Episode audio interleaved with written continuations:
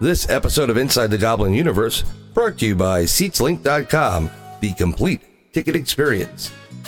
Use promo code GOBLINS with your purchase. SeatsLink.com.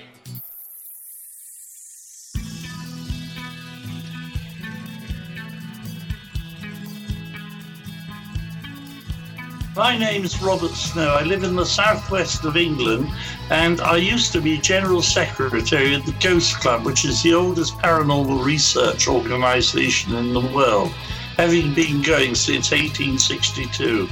I've recently published a book called Strange Experiences, which is a collection of stories from my late grandfather, Dr. Richard Clay. And you're listening now to Inside the Goblin Universe.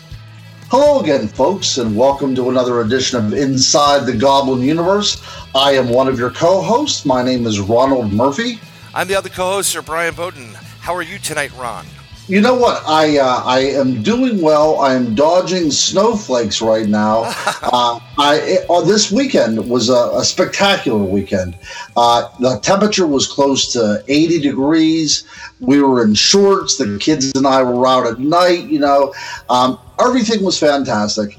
And then Sunday comes around, and a cold front comes through, and now it is freezing outside, and there's snow coming down and by the grace of God, we are finally able to get this show up and running. Because yes. as you can, as you will, will condemn, that uh, we were dealing with some gremlins here at the very beginning. Ooh, the, yes, yeah, the gremlins yeah. are really rearing their heads in the Goblin universe tonight. That's right. Um, because it seems that there is uh, storm fronts going through left and right.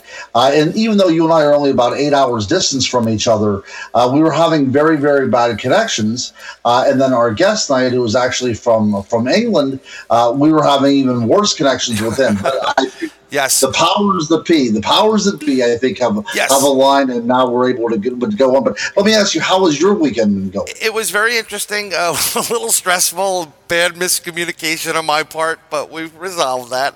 Um, oh yeah, that's right. Yeah, I was, yeah. I was, I was very close to retiring over the weekend uh, from from the paranormal. Uh, this is a very stressful endeavor, folks. I, I will tell you that. Uh-huh.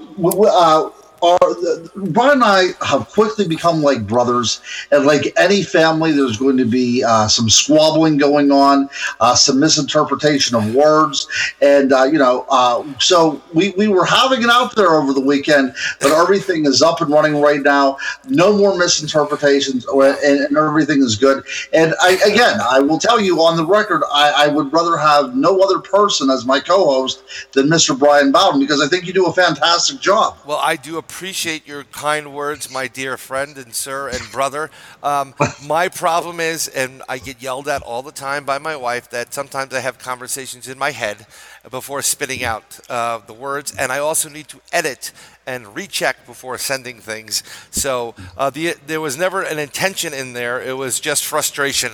Um, throughout this lovely paranormal community, which has seemed to go off into the mad, mad world of craziness.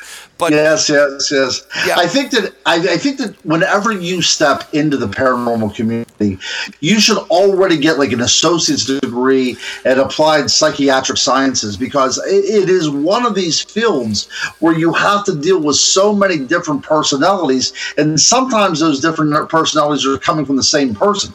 100%. I don't have multiple personalities whatsoever that I'm aware of.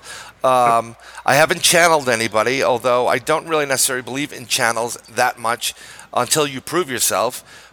But uh, you know, it's interesting. I, I de- we de- you definitely need to have uh, people on call to help you out in in uh, scary situations and and just to keep you a little bit more level headed because the goblin universe, as we call this, is very vast. There's different types of atmosphere everywhere you go, and there's positivity and negativity. I mean, there's so many different variables. You just don't want to get caught up in it.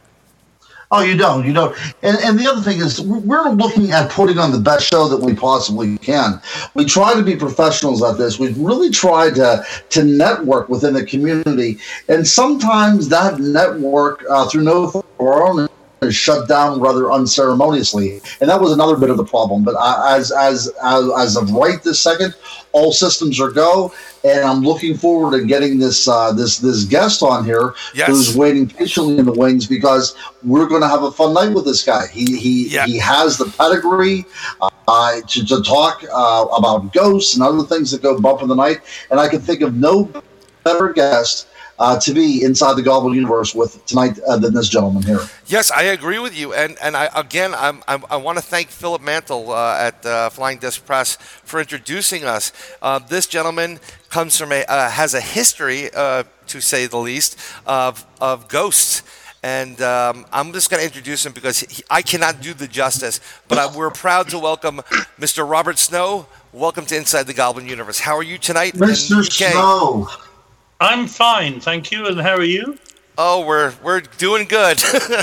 yeah, we're doing excellent. Yeah, we had a little pre-show uh, talk with you, and you just kind of jump into everything. And I, and I appreciate uh, you. What is it? It's like three o'clock in the morning over there, your time. So I appreciate you being this excited about being on our show because you know you're ready to go. Well, it's quarter, quarter past two now, actually. Oh, right, ah, right, nice. right. yes. I, I, don't worry. I, I'm I'm a, a night owl, really. Oh, I joined that club a long time ago. I, I kind of can't get to sleep until uh, very late, uh, the witching hour, actually. But welcome aboard. I mean, I, I, we've been reading your latest book is called Strange Experiences, and um, it it where is where did you come get this information from for the most part? How did you come up? Well, let's start off the easy way. How did you get involved in this paranormal craziness? Well, I you, see, you seem like a perfectly normal person. Yes. You know? so, so I, how did you get started? well, I think I'm. Some people might think I'm strange. I don't know. Um, I first I became interested in the paranormal through the, my late grandfather, who was a medical practitioner um, in the village of Fotherton, which is about um, eight miles west of Salisbury. Because Salisbury's in the news at the moment, isn't it? With the uh, Russian with the poisoning. Oh but, yes. Um, he he lived in an ancient house, the old manor house, and he was the third line of medical practitioners in the family. And the house was haunted, although my sister and I never experienced anything ourselves, but other people did. Uh, I mean, really, it was like a second home to us. We spent so much time there, staying with my grandparents. And um, my grandfather was a very methodical man. Uh, he recorded everything that happened to him, uh, like every year when he heard the first cuckoo, uh, when the uh, snowdrops started to come out, the bluebells in the woods. You know, he loved nature, and he was he was a brilliant man. He he was chairman of the parish council for over forty years, and nobody nobody dared oppose him he was so, and he was, you know, I was very close to my grandfather, and he recorded all his experiences, plus experiences that related to him by his patients. Um, I, in the book, Strange Experiences, which is published by Flying Disc Press, and it's for sale on Amazon.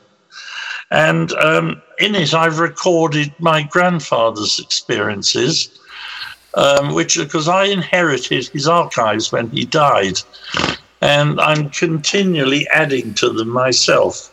Yeah, you did a, you did a great job. Uh, it, it's quite a compendium, and it reads very quickly as well. Um, I recommend the book to anybody that has an interest in parapsychology because whenever you pick up the book, um, it reads almost like diary entries, doesn't it? Yes, I mean um, he uh, he. I once when of course when I was young, I remember saying to my grandfather when I was very young, "Are there such things as ghosts?" And of course he said no, but not want obviously not wanting to frighten me because it was it, the house, the manor house where he lives, a very ancient building, and. Um, nighttime used to get a bit creepy. you know, oak beams and oak paneling everywhere. And um, but uh, when I got older, he started to tell me about his experiences. And, um, you know, I, I had an interest in the paranormal, supernatural ever since.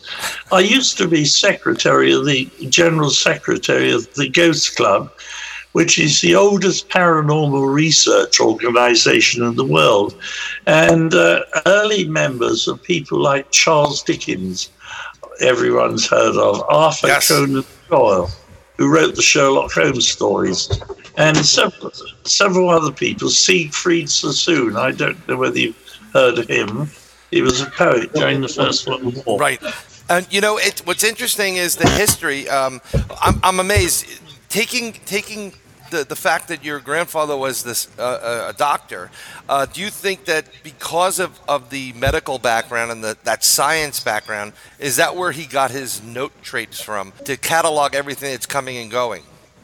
Yeah, possibly. And I think um, even before he, when he was a child, he recorded everything. I think he's probably inherited that sort of habit from his father, who was a doctor.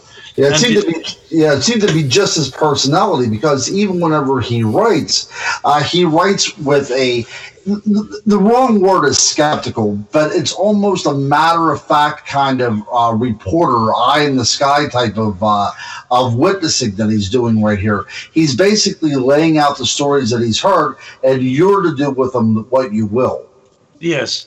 I mean, he just he doesn't sort of embellish facts or exaggerate. He, he just says things as they really are. Right. Yeah. This isn't an example of tabloid journalism in any way. He's just writing what people told him over the years, and that's what makes this so absolutely fantastic. Um, but getting back uh, to uh, to uh, this organization yes. that involved uh, Charles Dickens and, and you know Sir Arthur Conan Doyle, um, I've always found the fascination with uh, Sir Arthur Conan Doyle and the paranormal to be one of these things that is really, um, you know, it's really intriguing.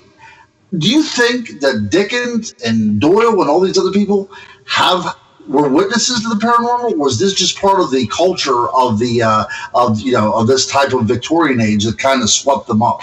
I think really a bit of both, because years ago the I mean, the Ghost Club was founded in 1862.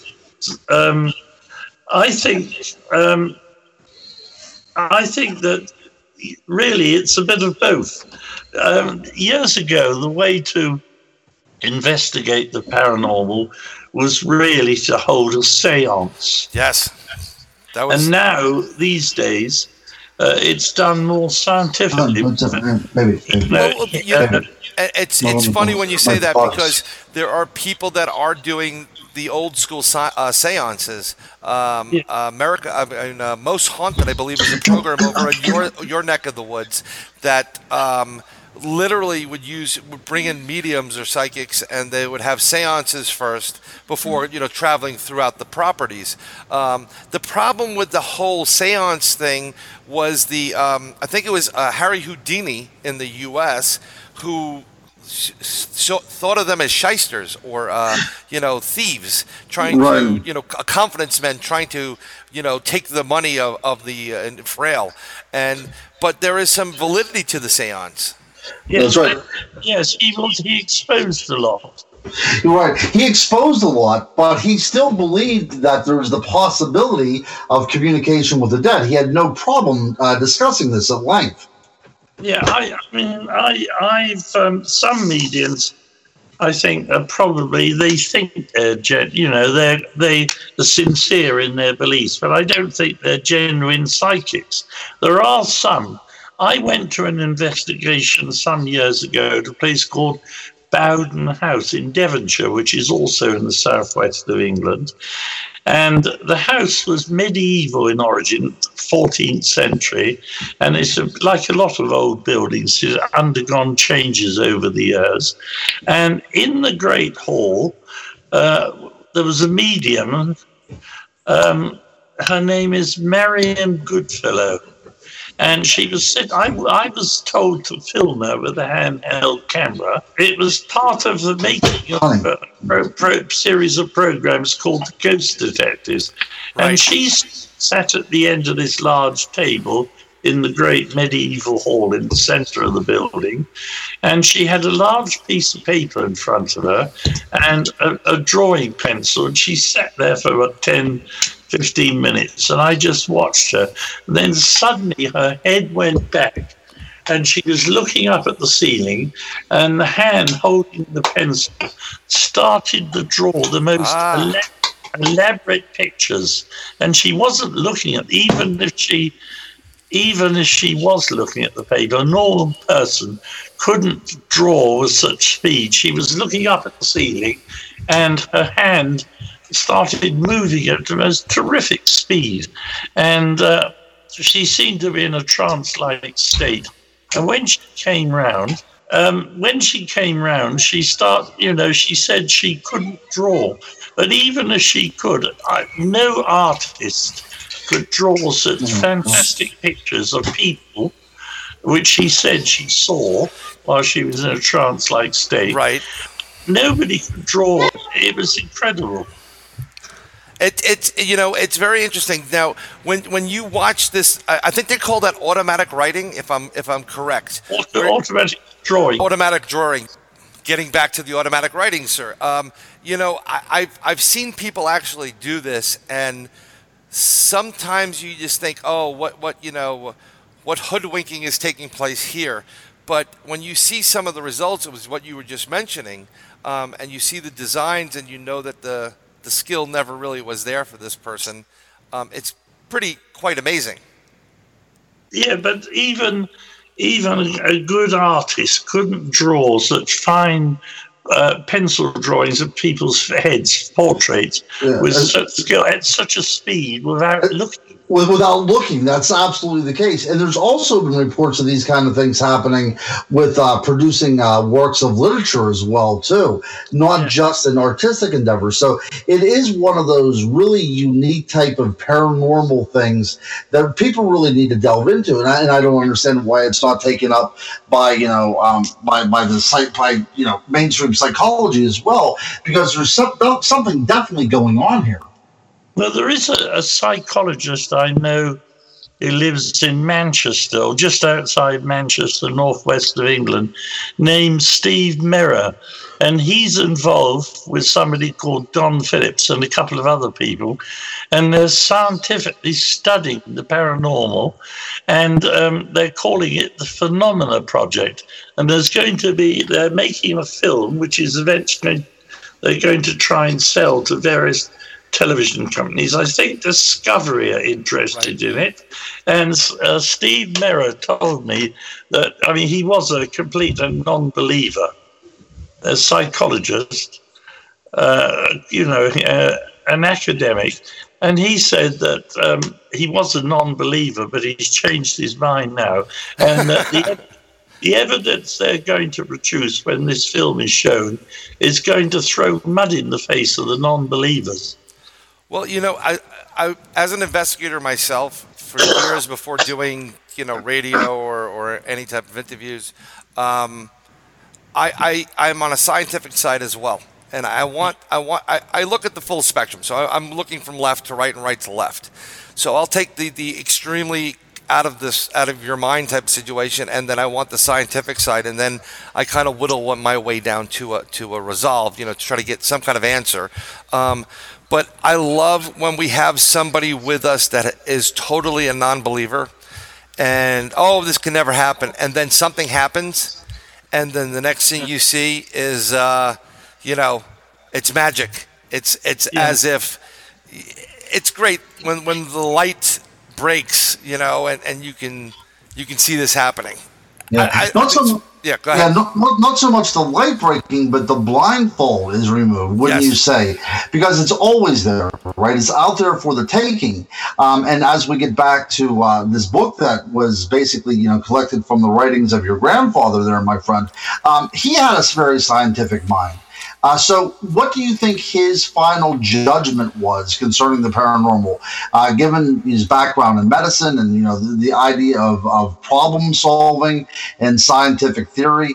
What was your grandfather's final conclusion whenever it came to the paranormal, or did he come to a final conclusion? Uh, I think he. I can't say I ever heard him actually mention a final conclusion before he died, but um, he, he obviously was a believer. I mean, he also had several, it's not only apparitions, but telepathy and things like that. Now, I had a strange experience.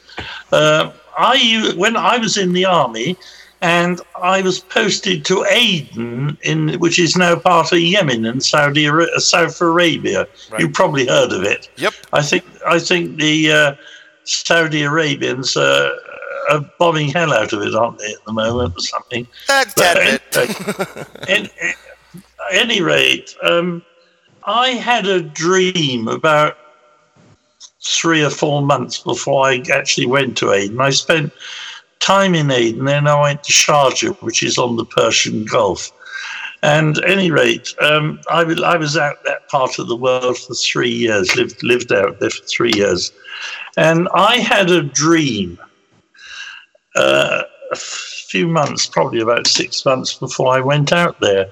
And I dreamt that I was walking around um, the army camp in what's called a Little Aden at the end of what's called the Silent Valley. I don't know if either of you know the that part of the world at all. Not, not I, as I familiar. Do no. No, at any rate. And in my dream, as I walked round the, the corner, there was a tall, thin man came round uh, towards me with an Australian hat, type hat, and lots of corks hanging around it. Uh, you know, I believe they do that in Australia to keep the flies away. I believe. Ah. Any any rate, I I just put it down as a dream, and after I'd been in Aden for about six months, exactly that thing happened, and the man was I recognised his his face. He was identical to the person that I saw in my dreams. That's a very precognition, know, right? Well, yes. And these things do happen. The trouble is, a lot of scientists, if something can't be explained through normal laws of physics or laws of science, um, they dismiss it.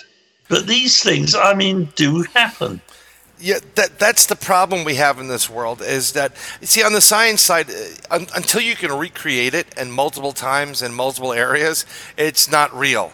And I don't think that's a I don't think it's a valid way of thinking. I think it's a very old and I'm going to say this archaic way of thinking on on a scientific term.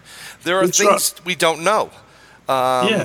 And and you know, I um I studied physics in school, um, architecture, and I loved Einstein, but I always thought that we were, you know, talk about string theory or parallel universes. I think Einstein was going down a pathway that, yes, it is valid for what he's saying, but he's he's about two steps off the roadway where he has to be, and there are things on the roadway that would, had Einstein been crisscrossed over, he would have realized, oh, that won't work, or this would work, and we we keep going with you know, we, we ride things out to, till the end until we find someone comes up to prove another theory. Hence, string theory now. Yes, it's it's it's you know these things do happen, but I mean years ago, you know the the phenomena St Elmo's fire, the up top of ship's masts. Oh yes. I mean, I, I've never seen it. I don't know either of you have. But years ago, people think that was um, paranormal. That's right. Oh, sure, absolutely. Fairy lights. You know, the idea of the will of the wisp and all this other stuff. Yeah, uh, in swampy ground where you've got rotten vegetation, you get these um, corpse candles. It's only methane, uh, sort of spontaneous combustion. Right. You know, but that is still the excuse that's offered here in the United States a lot with UFO sightings, even in the 21st century. Uh, they still pull out that old chestnut, it was swamp gas. You still hear that every now and then, my friend. Yep. Yeah. I mean, I've never seen a UFO. Have, have you? I, I uh, have. I've I have not. Times. Brian has seen. Yeah, Brian has seen a lot of this stuff. I have not. Um, I could send you some video if you'd like to see it. I've actually videotaped them. um, and and what was great, I actually had some of those witnesses there that were uh, um, non-believers. but um, yeah. it's it's an interesting thing. If you want to go see a UFO, I recommend heading out to Hull. Um, take a little trip you know when the weather gets nice, the shore is there too. And uh, go to Hull. I'll introduce you to uh, Paul Sinclair. He'll take care of that UFO thing for you. yeah, I mean, there's a Warminster in in Wiltshire, isn't there? Yes. And Stonehenge. Now, Stonehenge, I think a lot of the uh, UFOs are launched from Earth because there's an experimental aircraft establishment not far away. Is a place called Boscombe Down. I think a lot of them are, you know, strange experiments. Not all of them. No, I, we, I, I, I agree that we, I think we've reverse engineered some of this technology, um, mm-hmm. And and we're we're kind of making our own craft right now. There's a rumor that the U.S. alone is about 100 to 150 years ahead of anybody technology-wise, um, but they have yet to to pull out the big guns. They have no reason to. Area 51. Area, yeah. Well, that was the old place. There are a couple other places you may want to visit too, if you can get to. That I think they've moved a lot of the, the bulk of the programs to scatter it around. Area 51 got too much press. We've got our, I suppose our equivalent to Area 51 is um, a place called Porton Down, where they do a lot of uh, experiments in chemical warfare, are top secret. Have you heard of it, Porton yes, Down? Yes, it's it's um they, they play with the really nasty things there. um, yes, it's pretty scary actually. But um, another thing that interests me, I've read on the internet a lot about Skinwalker Ranch. Oh yes, absolutely. I, I would like to visit there, wouldn't you? Spend time there. I would I would love to go. I mean, if you want to try to get a road trip, I don't know if we can get in there. I think uh, Bigelow's. I don't know if he sold it or he or still owns it. Um, he sold, I believe. Yeah, I'm just trying to wonder who bought it. um, I used to know this information, but there's still terrific security. I believe is still there. Um, there's a tremendous amount of security there, and if what they're saying is uh, true, um, there was a pretty much a, a, a firefight between uh, alien races and and, um, and um, Earthlings. They've uh, got virtually everything there: poltergeist, UFO, uh, animal mutilation. Now, there's a, that's an interesting thing as well. Yeah, cryptid sightings. It's really one of those bizarre, strange places on Earth that seems to be the perfect storm for all things paranormal. And a lot of things that Brian and I talk about on Inside the Goblin Universe is the idea of portals, of these uh, natural openings within the Earth's surface. Uh, you know, whether you call them ley lines over in England or, or or what have you, you know, whatever vernacular you're going to use to describe these points of power within the natural earth grid. But it seems like that's one of the places the same way Avebury and Wiltshire seems to be these other places. It's very, very fascinating, but it seems that that's what's going on there. And, you know, there's all manner of paranormal phenomenon that occurs at that particular spot. I used to work for the till I was made redundant for English Heritage, which is the uh, British government's Historic Buildings and Monuments Commission, who look after all the ancient buildings and monuments in the care of the government. And I was at Stonehenge for a long time, and that is a very strange place. Well, I, I mean, when I went there many, many moons ago, um, I happened to go. I came out of a pub at one night and I said, "Oh, is there a fire?" And they said, "No, this is fog." and of course, the next morning I was out out to Salisbury and, and Bath and Stonehenge. Um, it, it, it is such a mystical place. I would love to be able to get um, not free reign, but you know, to be able to walk the grounds, get a little bit closer to the stones, feel you the stones. But it, being a government organisation, they charge a hell of a lot of money. Oh, so not- yeah, that's the problem. But you know, besides Stonehenge is the big ring around Stonehenge they, they recently uncovered, and there's a bigger ring um, that is uh, miles away. Uh, that, that another henge that that's been buried under the ground. yes, looks very interesting and promising. Because Avebury, the village is built inside a stone circle. Yes, and and you know, when, when Ron was mentioning before about you know us looking at these things as portals, why was it built in this in, in, in a stone circle? I think there was more to it than just a protection factor. Yes, uh, I, I believe so as well. I mean, think about today. Paranormal investigators, they'll be out, and oftentimes they will protect themselves by using a ring of salt around them. Might be what's going on in Avebury. But it seems like there's something else a little strange going on there as well too. Um, all very very interesting things, which is the reason why Brian and I have to get back over to Great Britain and do some really on the ground. Uh, uh, um, you yes. know, uh, investigating. I mean, that's that's what it really takes right now because I don't think a lot of people are looking into this phenomenon like they should. You've been to England, have you? I have, yes, sir. Yeah, you you'll be coming back. We're going to try uh, to. We're hoping hoping in the summer, not this summer, but next summer of 2019. So I, I, I hope you will be there to uh, to go oh, out with us. Yeah, get it. You know, keep in touch. It'd be nice to. It's nice to make new contacts in foreign countries. Oh, absolutely, 100%. it is. Yeah, yeah. That's the whole thing about uh, our show. Uh, not only does it provide a forum in which to discuss the paranormal, but it also allows for an incredible amount of networking to be able to go on. I mean, never before in the history of humankind are we able to disseminate ideas across countries and across cultures so easily. And we have, you know, we have people that listen to the show in Australia, and China, and Japan, and Great Britain, and uh, you know, in the United States States, and bringing all these kind of people together is great. Now, I will also tell you that we are on the uh, ParaX Radio Network, and we also have a very great chat room there as well too. Right. So I invite you to come on into the chat room whenever yeah, this airs. Yeah, and then you can actually live chat with other listeners because they will invariably have questions for you. Yes, but you know, it's a it's a subject. It's a fascinating. It never ceases to interest me. That's right. And that's why we do this, right? It becomes yep. a passion. It doesn't just become one of these little hobbies for us. It actually becomes something that be, uh, it becomes a life's quest for you. Almost a profession. Almost, almost a profession, that's right. But, you, you know, I find this, and, and, and don't mean to discredit anybody, but I think this is a very intellectual pursuit because yes. you can you know there's we we have a we have a problem in this entire field and it doesn't matter if you're UFOs ghosts cryptids or what have you. Um, you're going to have the the left side and the right side and one side is going to be more scientific and the other side is going to be out of their minds and there's this this ether between the two.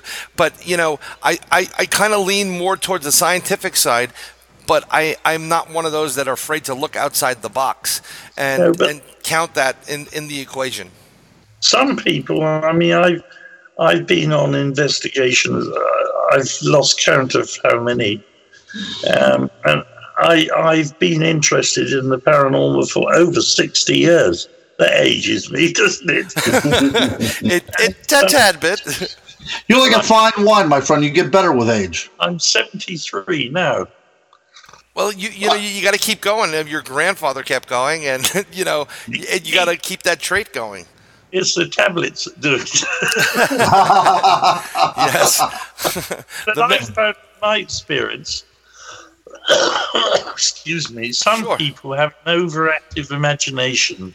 Yes. Uh, is something there's a noise or something that can't explain. Oh, it's a ghost. Hmm. But uh, and um, they just go there for a thrill. They're hmm. not really interested. But there are pe- I've seen people who come along to investigations, absolute skeptics, don't believe anything. Oh, it's a load of cobblers. And um, at the end of the evening, they, have changed their mind. I, yeah. I, I came out of the army. I worked for a government department the, called the Inland Revenue, dealing with the taxes. I had a, a serious injury in the forces and I had a medical discharge. And um, my boss was very friendly with a family the name of Pinney, who lived in an ancient manor house in West Dorset called Bettiscombe Manor. Inside the house is preserved a human skull. And the legend is if you take that skull out of the house, you'll die. And it's a grade one listed building, and you could view it by appointment with the owner, uh, Michael Pinney, who's since died. Um, and he told me that some people used to come in and say, oh, a legend of the skull, you know, say you'll die if you take it out of the house. It's a, you know, a load of rubbish. So he'd hand them the box with the skull in it, the cardboard box, and say, if you don't, take it out of the house, nobody ever would there's always that element of doubt. And I think a lot of people people say they don't believe in ghosts because they're afraid people would make fun of them. well, well, the thing is, I, I, do a lot of conferences and a lot of talks, and uh, my one friend uh, Virginia Chrisman had this great quote. She said, "People who don't believe in ghosts." even believe in ghosts and that is true i think i think whenever you you, you get right to the crux of everything uh, you can say that you're a skeptic about a lot of things, but that's really one thing that's part of the human imagination, the human consciousness that we simply cannot completely dismiss outright. No, but I mean, there's no doubt ghosts do exist. That's right. I agree. I agree. There's no doubt whatsoever. 100%. Um, I've seen them. Uh, skeptics I know have seen them my wife's seen him. my wife's seen my mm. grandfather in, in, my in my grandparents' house, um, the ghost of him, which was it was a pleasant uh, experience. Uh, one of the experiences I had, and you, and you mentioned some of these in the book, where you you're kind of dreaming, and it's it's almost so real that you don't know if it is a dream or not. Um, yes. I, I, had an experience where I, I I was in a I was just walking in a restaurant, and there sitting at a table was my grandfather who passed away when I was 16 and he got up to greet me, smiling. I gave him a hug and a kiss, and you know, I was I was happy as anything to see him. And we sat down, and he started saying something. He was worried about my mother, and on top of that, I said, "But uh, Grandpa, you're dead." He goes, "I know I am, honey, um, but I'm worried about Mom." And we went through it, and later on, I, I didn't reveal anything to my mother, or my grandmother, or anybody else. Um, but my mother did have an illness, um, heart attack. So it, this was within months of this happening within six months. So it's pretty interesting. You mentioned a couple of situations like this in, in your in the book that just touch touch home. I mean, especially if you're an investigator.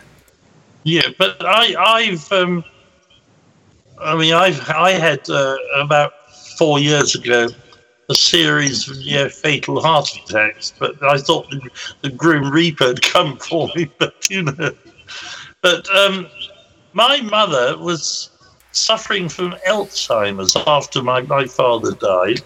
And she went on, lived in a nursing home for about 10 years.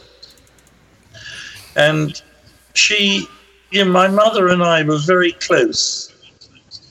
And I used to go up there sometimes, uh, once a month, to pay the bill because I was her attorney. I had looked after her affairs.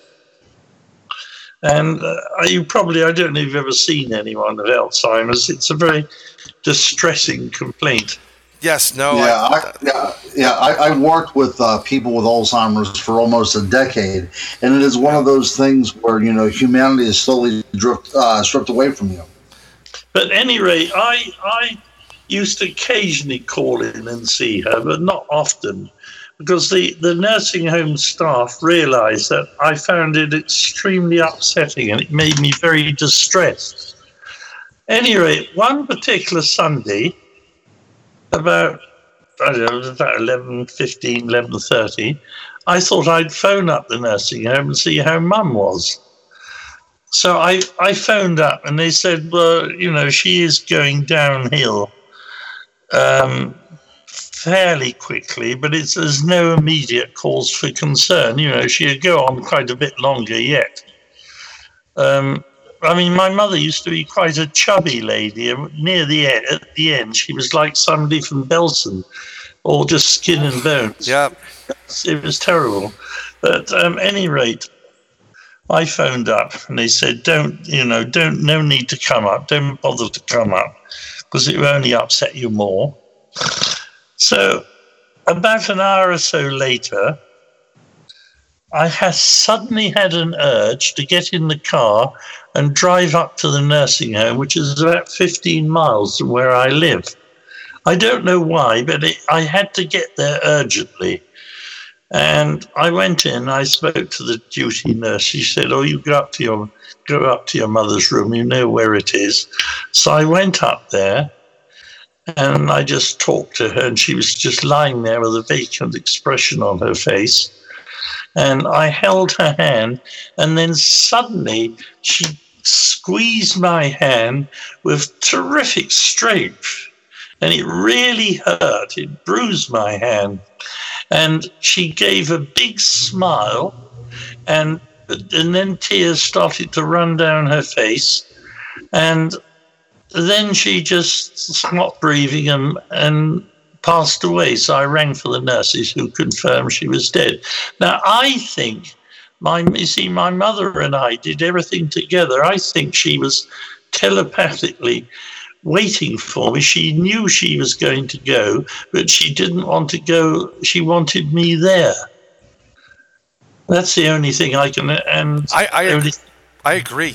I, I, wholeheartedly agree. Um, it's it's when you have a connection with someone, and again from the book, please people, you pick up this book. It's it's it's fascinating, and there are these little stories, and each one it, they'll ring a bell, and it touches on on multiple chords. But I, I, I thoroughly believe that when you are so close to someone, that sometimes they do wait or they do communicate to you when it's time to go. And on top of that, I think if you're on if you're not there or you're so upset from the passing, they'll come back to you within 48 hours after they passed away and make their presence known to tell them, uh, your loved ones, I'm okay. That, you know, when she smiled, she, she there seemed to be a transformation in her face. She looks, she looked well and younger for us, maybe a few seconds. I, I don't know. But when the way she squeezed my hand, I would not have thought she had the strength to do it, and it really hurt. And she gave a big smile, and then tears started to run down her, her cheeks, and she just passed away with a a peaceful look on her face. May I ask you, Robert? Yeah. Um, do you can you still feel if you just close your mind in your mind's eye? Can you still feel that that that that grab? That you know her her grab around your your hand. You know, because you, you said it was so strong that it hurt.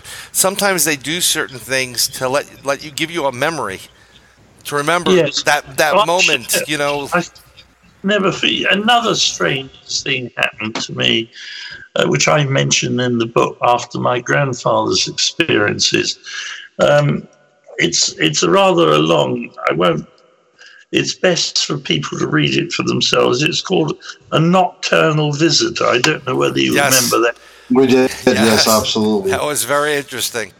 And you know, that was really a case of, I think, out of body experiences for my Russian friend Anatoly. You know, yep. um, it takes long to go through the story, but um, when I got that phone call uh, explaining how he had seen my bedroom, he's never been there. Yep.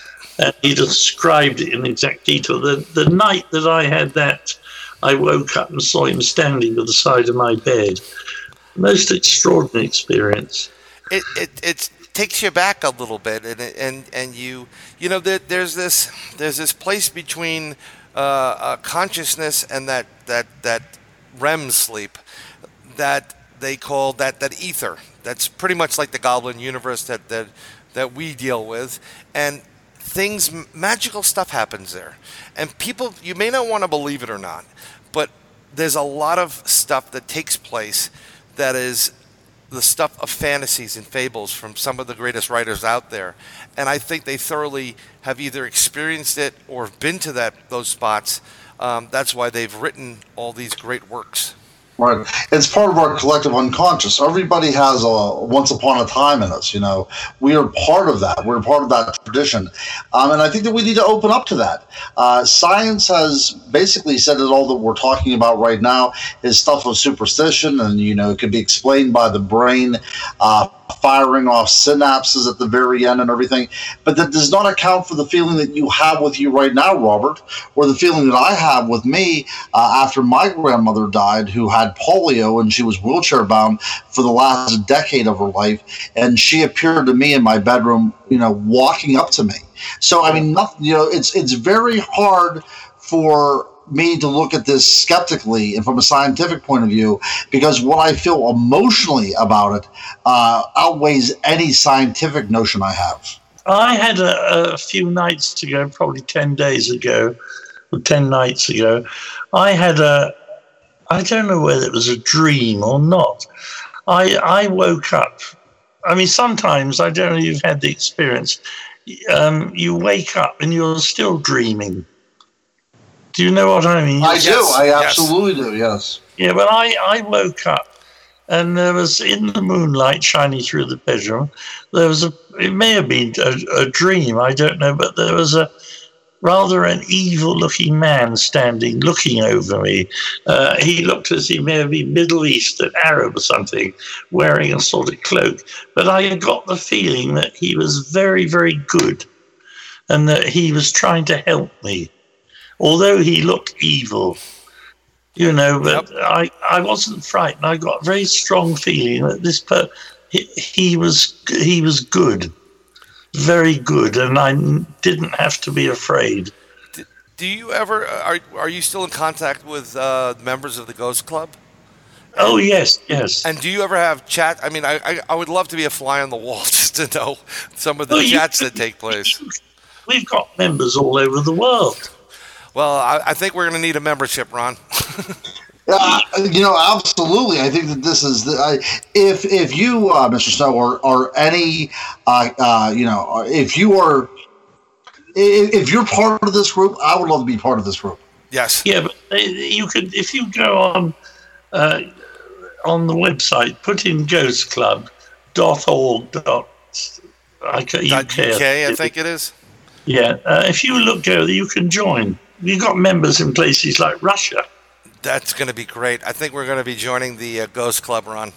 Yeah, and let's get somebody else on from there as well too to talk about you know how, how you become a member, uh, and that's a good thing about this radio show as well too. Uh, it opens up all new territories that I had never considered before. Yeah, you didn't know you could join that when you were overseas then. Well, no, I just No. assumed this was you know a membership only thing that you had to be invited, kind of like the Illuminati. No, I'm in. Um, you know, I said I. The I've done, some, I've, I've done some research for a Russian television station. Go to Moscow sometimes. I'm in touch. Um, he doesn't speak English, but his son, who is in Norway, uh, his name Oleg. I'm in touch with um, a Professor Viktor Fefilov, who is um, he's a scientist at Tomsk University in Siberia, northern Russia, and I speak to him on Skype sometimes. His son Oleg acts as an interpreter, and he is doing a lot of research into poltergeist. Yeah, there's. It's really interesting. There's select individuals throughout the globe, select cultures. Russia's one of them. India is another one. Um, the Chinese Asian uh, area is has a ton of spirits and people that are into this. It seems like that it. There, although there's poltergeist prevalent throughout the world, um, there are certain places that are hotspots, and I don't know why. But um, look at Rasputin. I, I was wondering, was uh, Rasputin uh, part of the Ghost Club at all? I don't know. That would be pretty interesting to, to, to look into. But um, uh, Viktor Fefilov has, uh, has said these things definitely happen. And, you know, he, Russia is, you probably, I know America's done research into remote viewing, haven't they?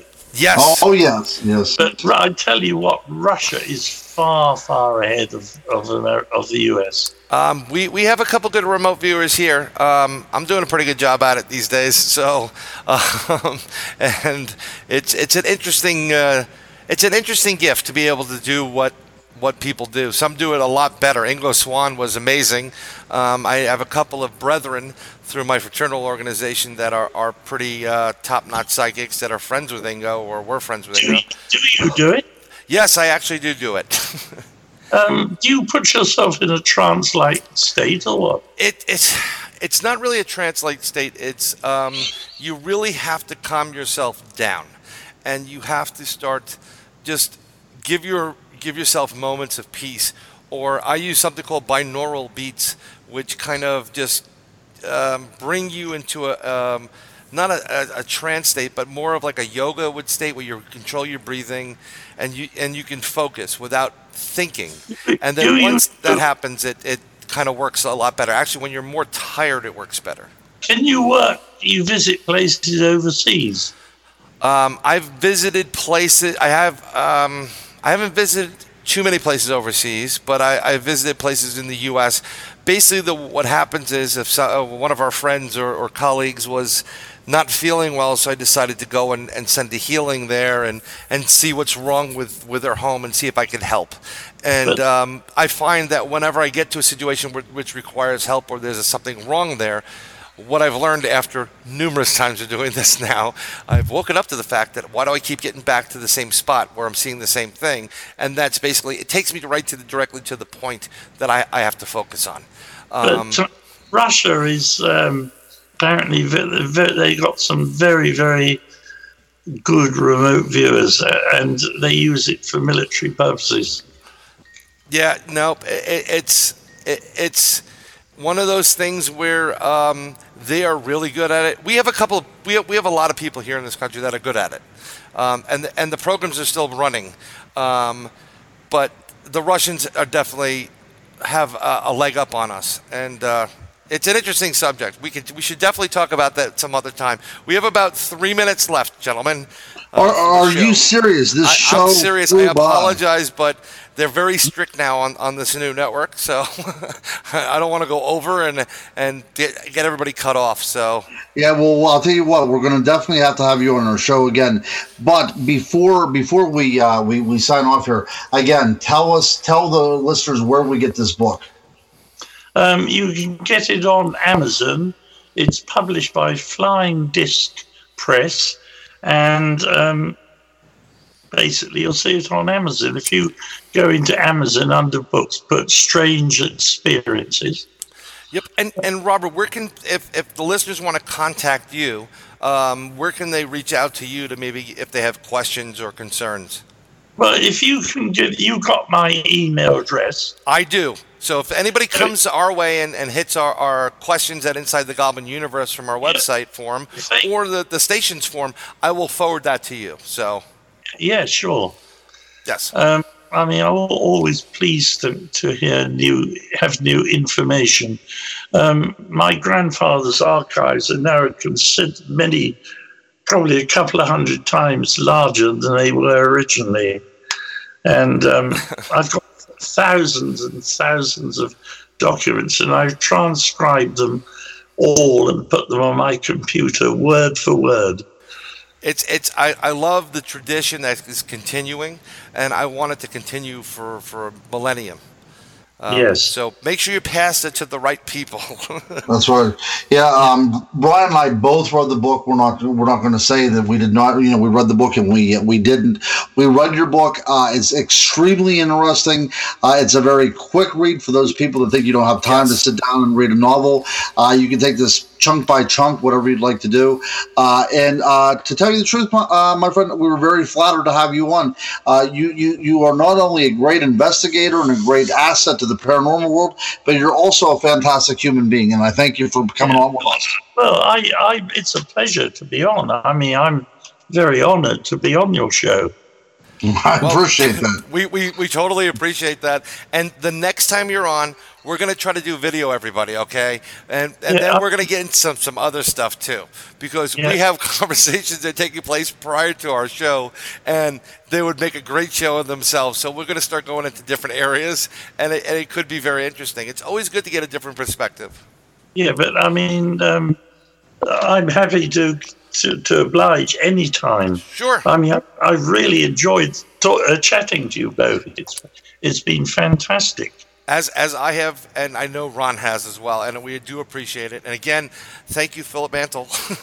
yeah, look, we must, we must, must keep in touch we, on a regular, regular basis. We definitely Oh, will. absolutely will. Absolutely. You can count on it. And then yeah. when you get that knock at like two in the morning on your door, it could be us. no, yeah, we'll give you the heads up when we get on. Yeah. House that's over 250 years old, probably nearer 300. But unfortunately, there aren't any ghosts, or if there are, they haven't made themselves known. wow, wow, wow. Well, I'll tell you what, my friend, you can yes. actually get some sleep now. How does that sound? Yes. Sounds great, but I, I I'm not feeling tired because it's been, you know, it, it's such a, we've had such an interesting conversation. Oh, I, have oh, been there. You know, your brain's are working overtime now. and a nice, it's academic conversation, you know. it is. I agree with you. I agree with you. But for now, yep. for now, if we're going to stay on the network, we're going to have to sign off, my friend. Uh, but we will get in touch with you with you very very soon. But and, and I hate to do this, Brian. I, I, hate to have to sign off. I don't like but, doing you know, it either. I, I know, but hey, from Ronald Murphy inside the Goblin universe, and this uh, we'll have to you can do. This would be a podcast, will it, or on um, Para on, X? Uh, it's going to be on Para X Radio, yes. and we're going to be on also our Podbean inside the Goblin universe. Uh, a podcast that I could download. Yes, we're going to absolutely yes, and we're going to send M- that over to you. M- MP3 file. Yep, MP3. Yeah. That's yep, yep. That's it. And Ron, we got about 15 seconds. Send us home. all right, to all you goblins out there, and I hate to say goodbye, but hey, my name is Ronald Murphy. I am Sir Brian Bowden. And next week, until next week, inside the Goblin Universe, we'll say goodnight.